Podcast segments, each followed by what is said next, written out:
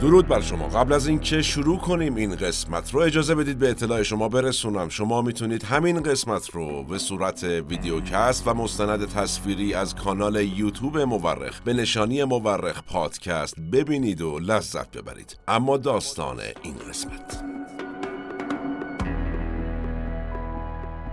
حمله قهرمانانه به اسرائیل را تبریک می‌گوییم ولی به دلیل خلع ریاست جمهوری در لبنان نمی توانیم در آن شرکت کنیم. اما 2500 موشک آماده شلیک داریم. این یکی از اولین موزگیری های حزب الله لبنان درباره جنگ اخیر حماس و اسرائیل بود. البته در ادامه پای حزب الله لبنان به جنگ باز شد. همه می‌دانیم شنیدیم و دیدیم هرچند خیلی خیلی محدود. اما پیش از هر چیزی این موزگیری که ازش یاد کردیم نشون میده اوضاع و احوال سیاسی در لبنان چقدر آشفت است و سوال چرا آشفته است؟ اساسا چرا اقدامات حزب الله لبنان با وضعیت داخلی لبنان مرتبطه؟ اصلا حزب الله لبنان چیه و کیه؟ چرا لبنان رئیس جمهور نداره؟ در واقع تاریخ این کشور کشوری که لقب عروس خاور میانه رو یدک می‌کشه چیست و چطور بوده؟ ما در دقایق پیش رو به این سوالات پاسخ خواهیم داد. ما در این قسمت خواهیم رفت سراغ لبنان کشوری زیبا که یکی از تحصیل کرده ترین مردمان منطقه رو داره. اما دولتش توان جمع کردن زباله ها رو از خیابانهاش نداره.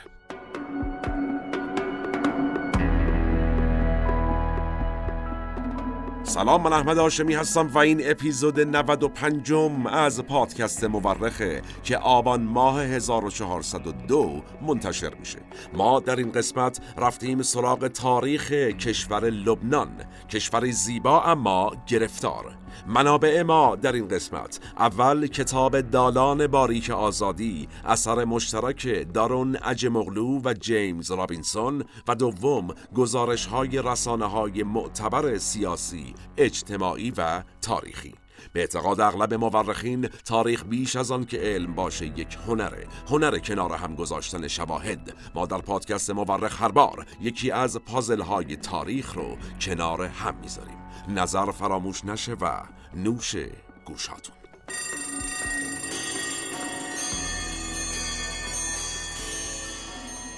دولت. این یکی از مهمترین اختراعات تاریخ بشره و در واقع اختراع بشر.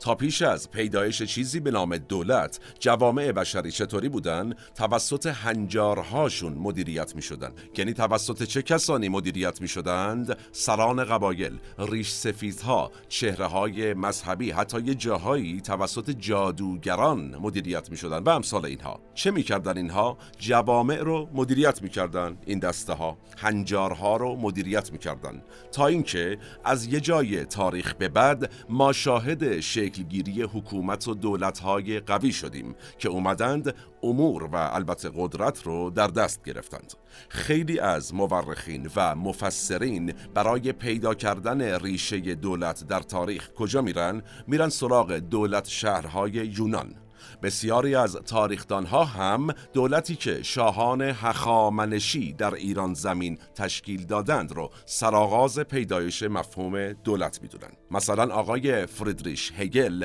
اندیشمند و فیلسوف بزرگ آلمانی نظرش اینچنینه. عده دیگر هم هستند که میگن حکومت فرائنه گذار دولت بوده. گرچه دوستانی مثل آقای هگل نظرشون این نیست. همین آقای هگل به طور مثال یه نقل قولی داره جالب اینجا بگم. گفته اولین بار هخامنشیان یک چیزی شکل دادند که کار کرده دولت داشته. مصر در واقع از نظر ایشون و دوستانی مفسران و تاریخدانانی مثل ایشون کار کرده دولت نداشته. مدل حکومتیش شکل دیگری بوده الان در بحث بنده نیست. به این هم توجه کنیم. دولتی که بشر در عصر دولت شهرهای یونان یا در عصر هخامنشیان تجربه کرده با چیزی که امروز ما به اسم دولت می‌شناسیم خب به حال متفاوت فرسنگ ها با هم فاصله دارن. در واقع مفهوم دولت طی قرنها در تاریخ مدام تغییر کرده و رسیده به چیزی که امروز من و شما می‌شناسیم و ازش تعریف داریم.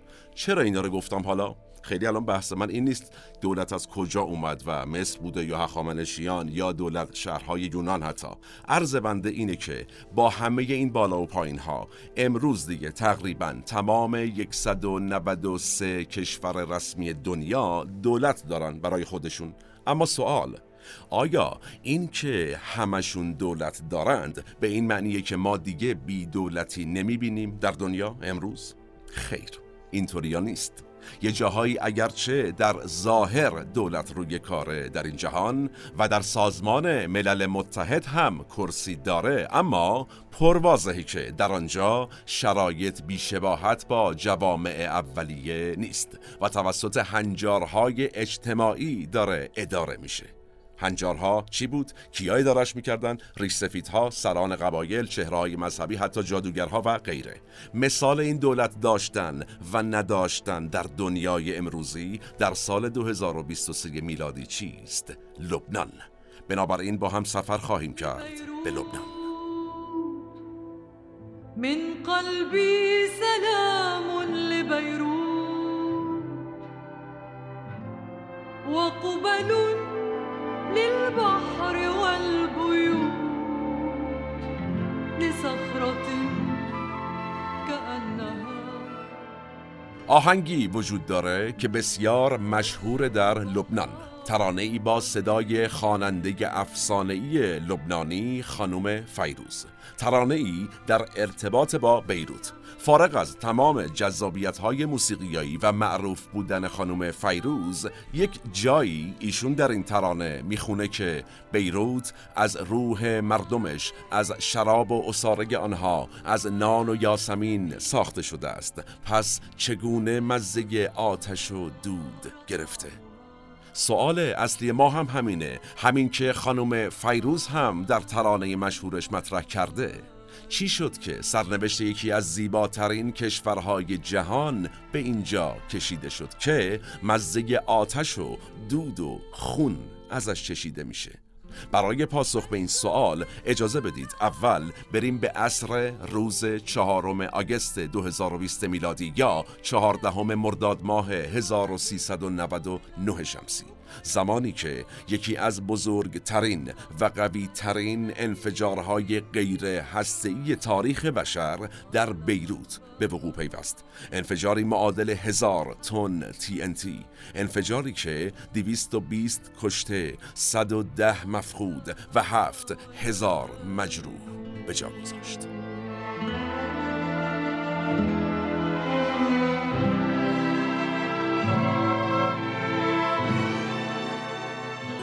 فساد مزمن بود که در بیروت منفجر شد. این بخشی از نطق حسان دیاب نخست وزیر وقت لبنان بود بعد از تقدیم استعفای خودش البته. ایشون وقتی اون انفجار بزرگ در بیروت به وقوع پیوست با کابینه خودش همه با هم از قدرت کنارگیری کردند. 2750 تن آمونیوم نیترات برای 6 سال در گمرک بندر بیروت در جایی که کلی آدم بغلش زندگی می‌کرده بدون تعیین تکلیف و همینطوری بدون هیچ تدبیری برای حفظ ایمنیش رها شده بوده. یعنی چی؟ یعنی یکی نبوده که این حجم از ماده خطرناک شیمیایی رو ترخیص کنه یا بیاد بگه آقا این خطرناک آدم می‌کشه. در واقع دولت توانش رو نداشته که بیاد اصلا اینو بگه اینو جمع کنه ترخیص کنه بریزه دور یا هر چی. عجیبه واقعا. آقای دیاب گفت وجود فساد مزمن در کشور و در طبقات سیاسی باعث فاجعه بیروت شده است. فسادی که هر جای دیگر این دنیا هم بود جز فاجعه هیچ چیز در پی نداشت.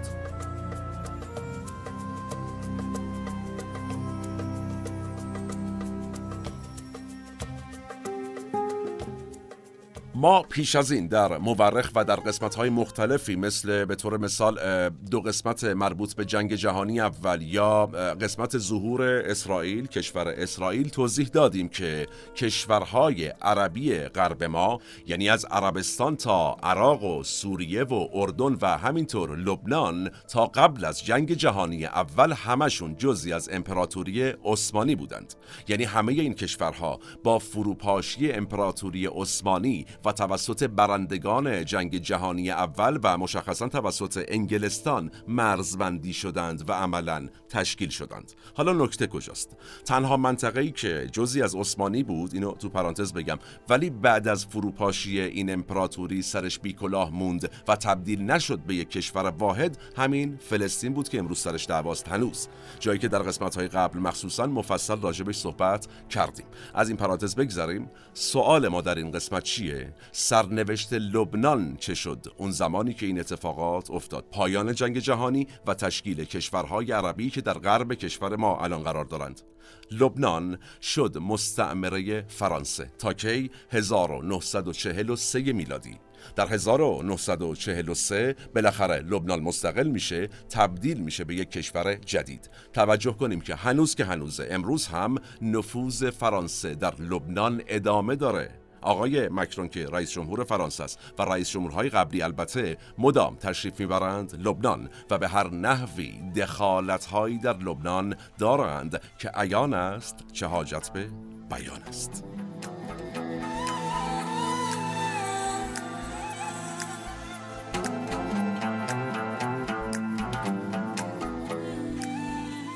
سرشماری به ظاهر سرشماری اتفاقی است ساده اما اثراتش بسیار مهم و پیچیده است. چرا این رو مطرح کردم؟ عرض کنم اساسا دولت ها به شکل دوره‌ای در کشورهاشون از مردمانشون سرشماری می‌کنن.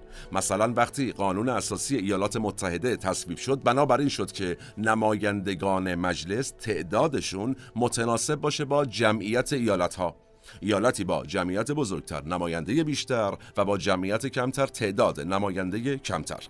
توی رایگیری های الکترال ریاست جمهوریشون هم به همین شکل دیگه ارزش رای کمتر یا بیشتر. به حال بعد از 1790 میلادی تا به امروز که با هم صحبت می‌کنیم هر ده سال یک بار دولت آمریکا سرشماری انجام میده. الباقی کشورها هم اوضاع همینه. حالا در کشور ما هم عملا باید همین باشه. این که منظم انجام میشه یا نه حالا شما برگرد به تاریخ نگاه کن. قضاوتش با شما. حالا سرشماری باعث چی میشه؟ باعث میشه دولت ها اطلاعات مهمی از مردمانشون کسب کنن. چی مثلا؟ اینکه مردمانشون چطور زندگی می‌کنن کجا زندگی می‌کنن تحصیلاتشون چیه چقدر درآمد دارن ثروت دارن و و هزار و یک چیز دیگر. و می‌تونن بر مبنای این اطلاعات دول بیان سیاست های اجتماعیشون رو سامون بدن تصمیم گیری های درست بکنن. مثلا بدونن چقدر و چطور باید مالیات بگیرن. و البته چقدر و چطور و به چه صورت باید خدمت رسانی بکنن به مردم. اینم تو پرانتز بگم که اگر اهل خدمت گذاری باشن.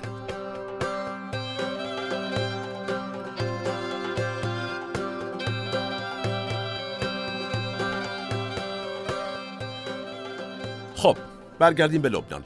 این بحث سرشماری در لبنان اوضاعش چطوره؟ خیلی جالبه. اینجوریه که از سال 1943 میلادی یعنی از زمانی که عرض کردم لبنان تبدیل میشه به یک کشور به صورت رسمی و کشور مستقل تا به الان هیچ وقت سرشماری نداشتن اصلا. آفرین واقعا خسته میشن. 1943 میلادی دوستانی که میان در قدرت یا می‌خواستن بیان در قدرت میگن که خب آقا ما جمعیت اون چه جوری هست برا بچ از اون طرف هم سران مملکت تازه تأسیس لبنان می‌دونستن دیگه. چهار مذهب اصلی دارن. یعنی در لبنان چهار مذهب اصلی مسیحی مسلمان شیعه مسلمان سنی و دروزی وجود دارن.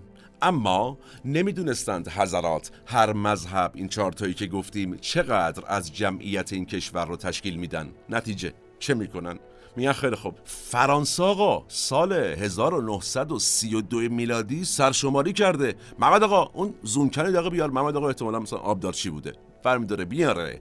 همونو کلن مال 1932 11 سال پیش حدودن اونو مبنا قرار میدن و میگن فعلا همین مبنا. تا بعدا ببینیم فرصت پیش میاد سرشماری بکنیم نکنیم. حالا خیلی گیر ندید. فرصتی که تا به امروز هنوز پیش نیومده انگار.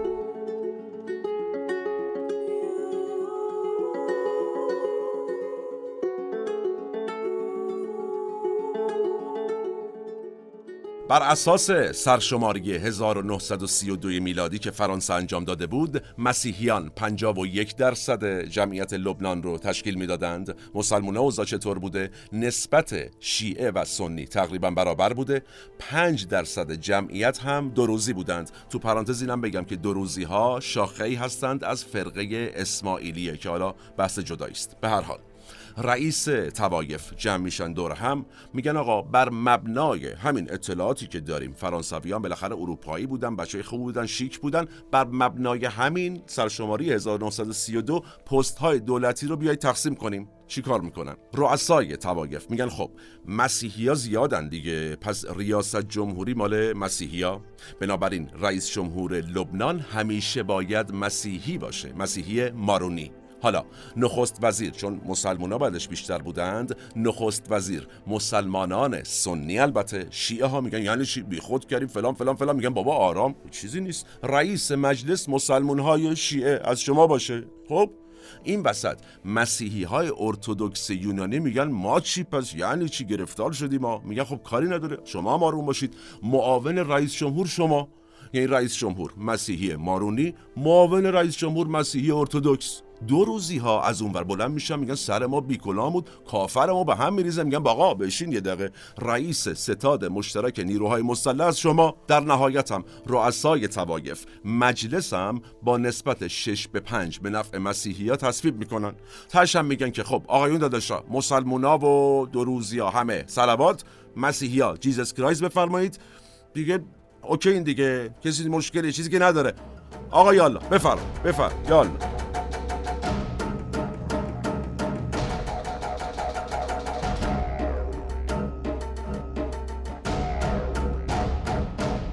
با این تفاسیر دولت لبنان بر اساس نسبت جمعیت هر طایفه تشکیل میشه.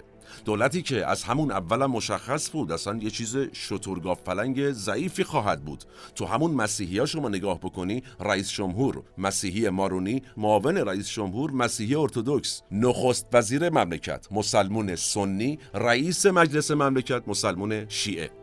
چون حالا ما دعوای شیعه و سنی رو بیشتر می‌تونیم همزاد پنداری کنیم شما نگاه کن. دو تا مقام اصلی نخست وزیر و رئیس مجلس الزامن شیعه و سنی. چه اختلافی پیش میاد؟ همین مسئله تو مسیحی هم بوده. رئیس جمهور مارونی معاونش ارتودکس خب اینا کلا همه با هم به لحاظ مذهبی هم دیگه قبول نداشتن. چه دولتی بوده؟ در واقع به راحتی قابل تصور چه اختلافاتی همواره بین مقامات این دولت و مملکت وجود داشته تا به امروز. لبنان صاحب دولت شده بود در ظاهر اما قدرت دست دولت نیفتاده بود. هدف دولت در تاریخ چی بوده؟ تجمیع قدرت انجام شه خدمت رسانی راحتتر و درستتر شه. این اتفاق در لبنان نیفتاد. چه اتفاق افتاد؟ همچنان قدرت در دستان توایف باقی موند. بیشترم این بحث توایف همون صاحبان طایفه های مذهبی دیگه انواع مسیحیون و انواع مسلمانان. نتیجه در لبنان اون روز و امروز دولت نیست که برق توضیح می‌کنه یا خدمات حوزه سلامت ارائه می‌کنه. این جمعیت های مختلف مربوط به هر طایفه هستند که این امور رو انجام میدند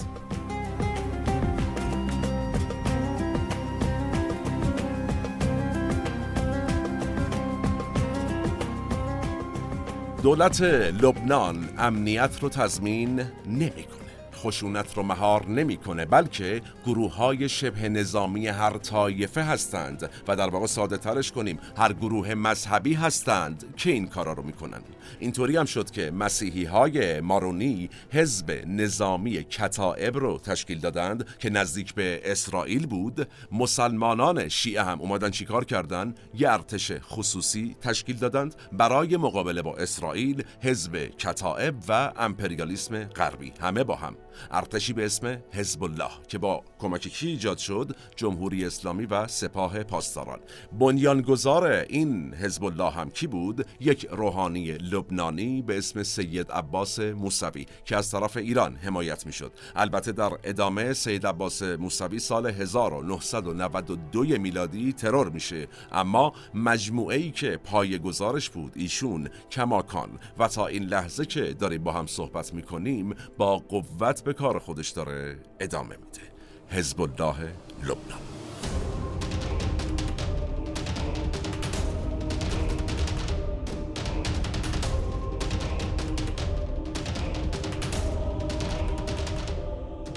و نتیجه داشتن ارتشهای خصوصی در یک قلم رو چیه؟ تاریخ نگاه بکنیم ساده و واضح به ما جواب خواهد داد. جنگ.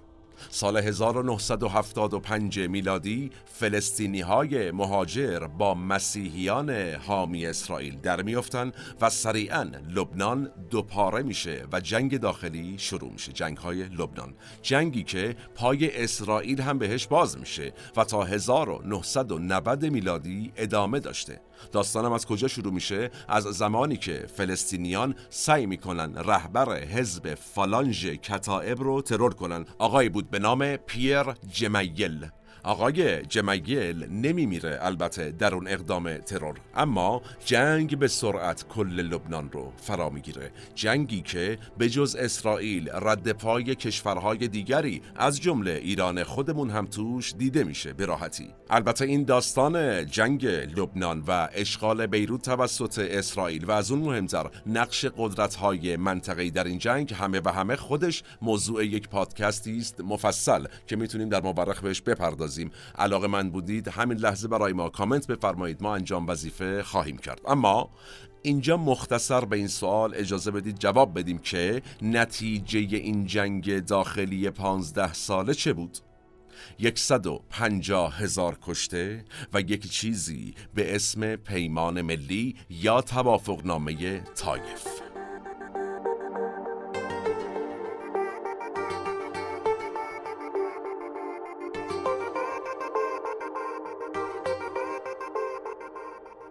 حالا سوال آیا توافق نامه طائف بعد از پانزده سال جنگ داخلی چیز خاصی بود؟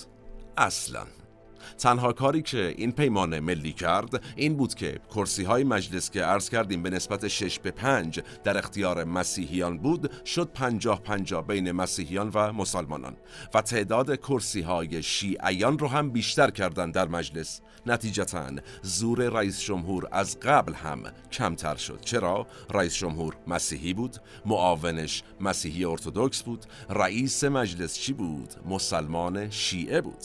حالا نسبت شیعیان. نمایندگان شیعیان موجود در مجلس هم بیشتر شد. نتیجتا قدرت مجلس و شیعیان بیشتر شد و قدرت رئیس جمهور مسیحی مملکت کمتر. در ادامه این پیمان ملی همه گروه های نظامی رو هم خلع سلاح کرد. بعد از 15 سال جنگ داخلی. اما یک گروه خلع سلاح نشد. حزب الله لبنان.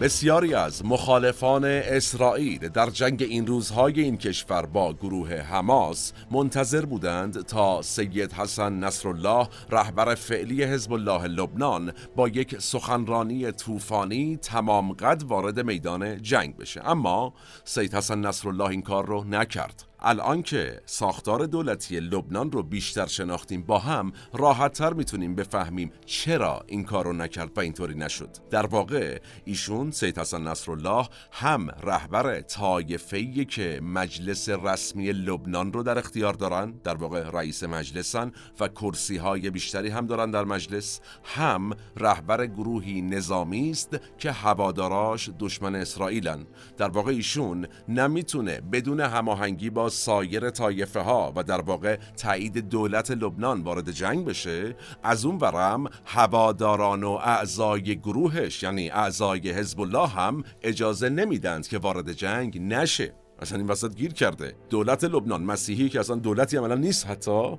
میگه اصلا بودم. می‌گفت به ما چه؟ نباید جنگ کنیم. این سمت هم اعضای حزب الله میگن علی علی بریم بزنیم. اسرائیل از بین ببریم کلا. نتیجه؟ ایشون سید حسن نصرالله مجبور طوری عمل کنه که هم انگار وارد جنگ شده هم انگار وارد جنگ نشده. بسیار پیچیده است داستان.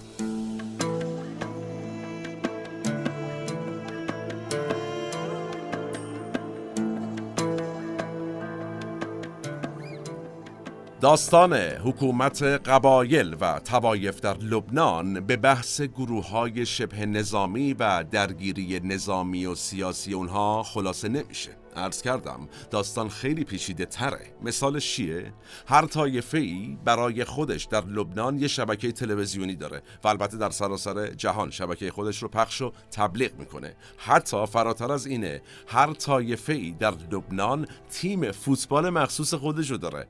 مثلا توی بیروت تیم الاحد مال شیعه هاست تیم الانصار مال سنی هاست تیم صفا مال دروزی هاست تیم Racing مال مسیحی های ارتودکس تیم حکمت مال مسیحی های مارونی اصلا یه شترگاو پلنگیه گرفتاریه. یعنی چی؟ شما نمی‌بینی یک سنی بره الاحد بازی کنه یا برعکس یه مسیحی مارونی بره مثلا تو تیم Racing بازی کنه که مال مسیحی های ارتودکسه این تقسیم شدن قدرت بین طوایف اما چه مشکلی ایجاد می‌کنه؟ به هر کدوم از طوایف حق وتو میده. یعنی چی؟ یعنی برای هر تصمیمی در لبنان باید تمام توایف و مذاهب راضی باشند.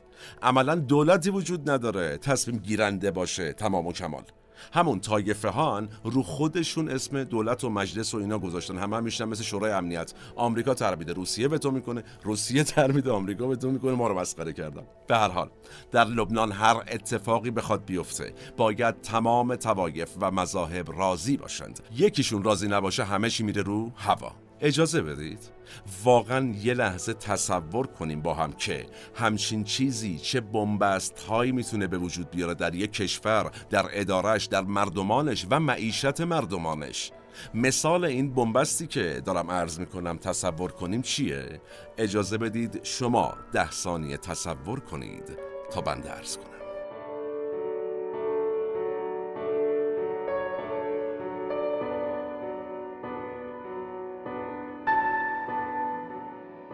سال 2015 میلادی یکی از مراکز اصلی دفن پسماند و زباله شهری در منطقه نائمه بیروت تعطیل میشه. چرا؟ بودجه نبوده کارگرها اعتصاب می‌کنن و نتیجهش متولی های این منطقه یعنی پسماند و زباله شهری ول می‌کنن میرن. دولت طبیعتا باید چیکار می‌کرده؟ قاعدش نشی بوده. باید یه فکری به حال این مرکز می‌کرده. حل و فصل می‌کرده. زباله ها جمع بشن متولی جدید بیاد مدیریت جدید و و و. اما دولت که زوری نداره در لبنان عرض کردم خود توایف باید دست به کار می شدند برای حل این مشکل. و سوال آیا شدند؟ خیر. جمعآوری زباله طبیعتا برای هیچ کس جذاب نیست و نتیجه زباله ها شروع کردند به تلمبار شدن در بیروت. بلا نسبت بلا نسبت بو بد میاد. در تمام بیروت یعنی بوی بد تمام بیروت رو برداشته. این همه سال گذشته از 2015 و هنوز که هنوزه هیچ کس هیچ فکری به حال زباله های منطقه نائمه نکرده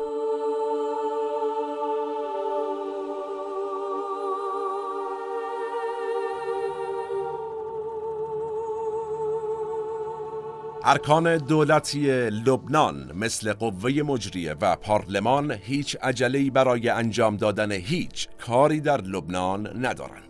توجه کنیم از سال 2009 میلادی تا 2019 مجلس لبنان بودجه کلا تصویب نکرده بود برای مملکت.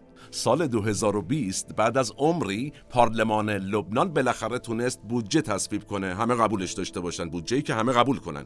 تا قبل از این سال یعنی 2020 خود کابینه خودش میومد بودجه خودش رو میبست و خرج می‌کرد. حتی فراتر از این سال 2013 مثلا وقتی آقای نجیب میقاتی از نخست وزیری استعفا کرد یک سال کلا لبنان دولت نداشت. الان همین آقای میقاتی البته دوباره شده نخست وزیر پشیمون شده. گفته آقا ما استراحت کردیم برگشتیم. منتها همین الان لبنان رئیس جمهور نداره. دولت داره رئیس جمهور نداره. همون مثال معروف قیف هست قیر نیست قیر هست قیف نیست. گرفتار شدیم. هشت آبان پارسال آقای میشل آون استعفا کرد. رئیس جمهور وقت لبنان. چرا؟ چون قانونش تو لبنان. وقتی موعد رئیس جمهوری تموم میشه آقای رئیس جمهور استعفا می‌کنه که نفر بعدی توسط مجلس انتخاب بشه. جالبه مجلسی که تسلط بیشتری شیعه روش داره قراره یه رئیس جمهور مسیحی انتخاب کنه. ببین چی میشه. اینه که الان یک سال مجلس نتونسته جایگزینی برای آقای اون انتخاب کنه. یا نخواسته یا نتونسته. چرا؟ چون توایف با هم توافق ندارند. این یعنی بنبست شما تصور کنید در مجلسی که تسلط شیعه هست توش سنی هم هست توش دروزی هم هست توش مسیحی ارتودکس هست و توش مسیحی مارونی هست آیا به راحتی اصلا هر قانونی تصویب میشه؟ آیا به راحتی رئیس جمهوری که قرار مسیحی باشه انتخاب میشه؟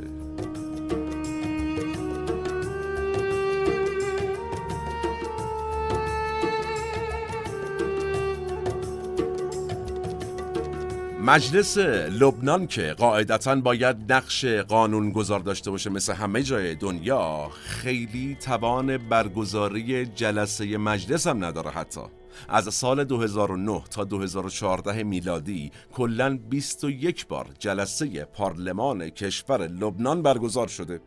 یعنی اینا حتی کنار نیومدن دورم جمع شن. به این امر توجه کنیم. یعنی یادآوری کنم که در این مدت زباله ها همچنان داشته در بیروت تلمبار می شده همون زباله هایی که توایف توافق نکردند که کی بره جمعش کنه کسی گردن نگرفت. یک جلسه نمی‌تونستن دوستان بذارن که راجع به این داستان اصلا صحبت کنن. سال 2013 که اصلا عالی بوده مجلس لبنان کلا دو جلسه برگزار می‌کنه در کل سال 2013 یکی از این دو جلسه هم دستور جلسه چی بوده؟ بررسی تمدید دوره نمایندگی نمایندگان مجلس. یعنی طی شش ماه کلا یه جلسه پارلمان یا مجلس لبنان برگزار کرده. اومدن گفتن که دوستان خب برای 18 ماه آینده خودمون نماینده ایم okay؟ همان گفتن okay. بعدم پا شدن رفتن دنبال زندگیشون تا 6 ماه بعد مجلس یک جلسه برگزار کرده اون سال. به هر حال باز 18 ماه بعدم دوباره نماینده ها اومدن خودشون مجدد خودشون رو ابقا کردن رفتن خونشون این 18 ماه ها رو بذاریم رو هم میشه سال 2018 میلادی تقریبا. البته یه دقیقه زباله ها رو فراموش کنیم. طی تمام این سالها مهاجران سوری همینجوری داشتن وارد لبنان می‌شدن. و دولتی نبوده مجلسی نبوده که اصلا بگه خرتون به چند من قانون چیه؟ قد 20 درصد جمعیت کل لبنان مهاجر سوری وارد این کشور میشه. آقایون مجلسی اما خیلی شیک و مجلسی کاری نمی کردند زباله ها هم همینطوری داشت همچنان روی هم تلمبار می شد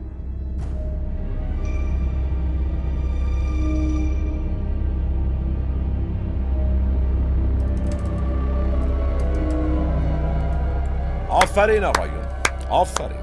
بالاخره برای یک ساعت کار کردید. حالا می‌تونید به تعطیلات دائمی برگردید. این متن یک توییت از طرف یک کاربر لبنانی بود که سال 2018 میلادی وقتی مجلس بعد از نه سال بالاخره قانون انتخابات رو تصویب کرد زده شد. یعنی ببینید اوضاع چی بوده.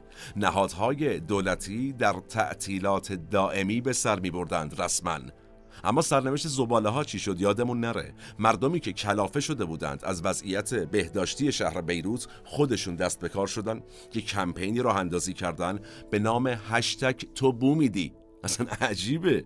چی گفتن؟ گفتن آقا ما کلی مطالبه داریم از دولت. ویترین مطالباتمون همین بحث زباله هاست نتیجه یه تکاپوی بالاخره بین مسئولان راه افتاد که آقا ما مسئولیم باید مشکل حل کنیم. نمیشه اینجوری که. نه خیر همچین تکاپوی را نیفتاد زی خیال باطل. هر طایفه ای جنبش تو بومیدی رو به طایفه دیگه نسبت داد. گفت تو بومیدی. عجایب.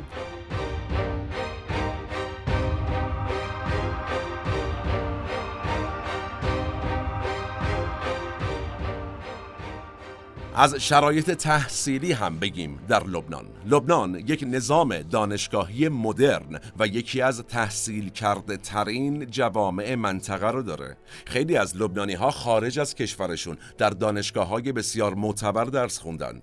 نحوه زندگیشون هم زیستشون هم شبیه شده به اهالی کشورهای توسعه یافته جاهایی که درس خوندن و زندگی کردن. زندگی بسیار سکولار و آزادی دارن این قشر لبنان و کم هم نیستن. حتما هممون دیدیم تصاویر زیبایی از لبنان که جماعتی در عین دفاع از یکی از گروه های نظامی طایفه ها چقدر ظاهر شیک و پیک و آزاد و امروزی دارن اصلا عشق از اون طرف رسانه هاشون اصلا نگم براتون. اصحاب رسانه در لبنان عین سلبریتی یعنی عین خواننده هاشون هم بسیار پولدار و مرفه حتی. خبرنگارا در لبنان در طایفه خودشون بسیار معروف و پولدارن. اصلا عجیب شما مقایسه کن. دولت ندارن اینجوری اوضاعشون بعد اصحاب رسانه گرفتاری. به حال میزان آزادی بیان در لبنان هم در کل خاور میانه تکه. یه جورایی مردمان لبنان می‌دونن که یک دولت مدرن چه شکلیه. اون چیزی که ندارنش. اما چرا دولت مدرن رو شکل نمیدن پیگیرش نیستن. چون میترسن. میترسن اگه دولت قوی بیاد سر کار طرف یکی از این طایفه ها رو می‌گیره و بقیه طایفه ها زورشون رو از دست میدن. مثلا مسیحی بیاد سر کار نمی‌ذاره مسلمون راحت زندگی کنه یا قطعا بالعکس. و داستان میشه. همه چی دوباره اجباری طور مثلا. نتیجتا ترجیح میدن مردمان لبنان که یک دولت کلن بیزور داشته باشن. نداشتنم نداشتن.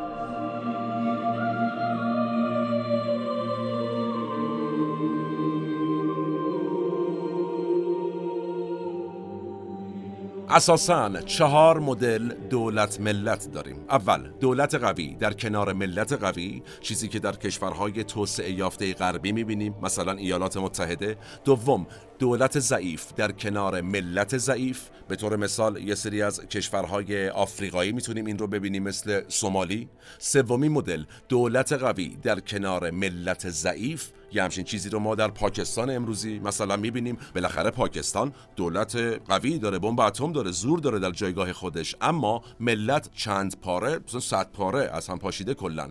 در نهایت مدل چهارم و آخر دولت ضعیف در کنار ملت قوی. چیزی که در لبنان می‌بینیم. همه رو گفتم به این برسم. ملتی رو ما امروز در لبنان می‌بینیم که بسیار قویه فهم داره پول داره تحصیل کرده است و و و این ملت میترسه بیاد قدرتش رو با یک دولت شریک بشه حتی. میگم آقا نمی‌خوایم ما. نتیجه هنوز که هنوزه زباله ها در بیروت و لبنان تلمبار میشه و قطع مکرر برق هم به این وضعیت اضافه شده. هنوز که هنوزه هیچ کس در لبنان سرشماری انجام نداده.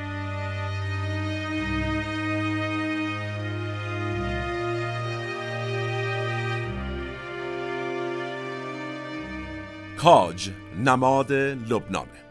درختی همیشه بهار که به خاطر مقاومتش مشهوره. لبنان کوچکترین کشور خاورمیانه عروس خاورمیانه کشوری در ساحل نیلگون مدیترانه.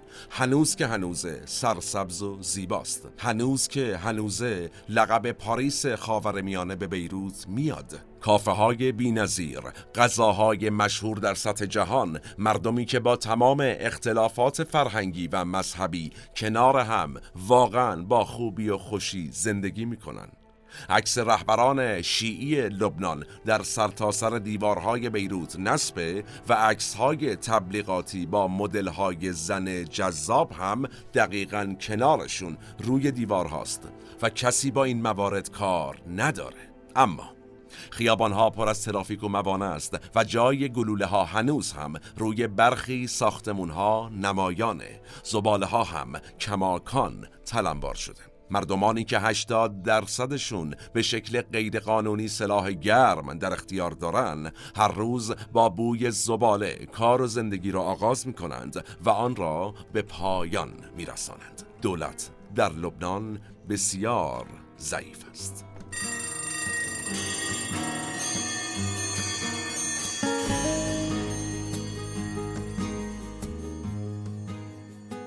اجازه بدید این قسمت از مورخ رو با یکی از اشعار نزار قبانی شاعر بزرگ سوریهی جهان عرب به پایان برسونیم. از بیروت می‌پرسی؟ خیابانهای بیروت میدانها و قهوه خانه و بندرگاه ها کشتی های بخارش همه در چشم های توست که میریزند. چشم ببندی بیروت گم می شود زمان ما به فرجام رسید و کلام ما. من احمد آشمی هستم و تنها نیستم. این اپیزود هم به همت تیم مورخ در استودیو پیکان تهیه و تولید شد. تا چند روز آتی و موضوع جذاب بعدی سالم باشید و در صلح شما رو به تاریخ میسپرم و میبینمتون.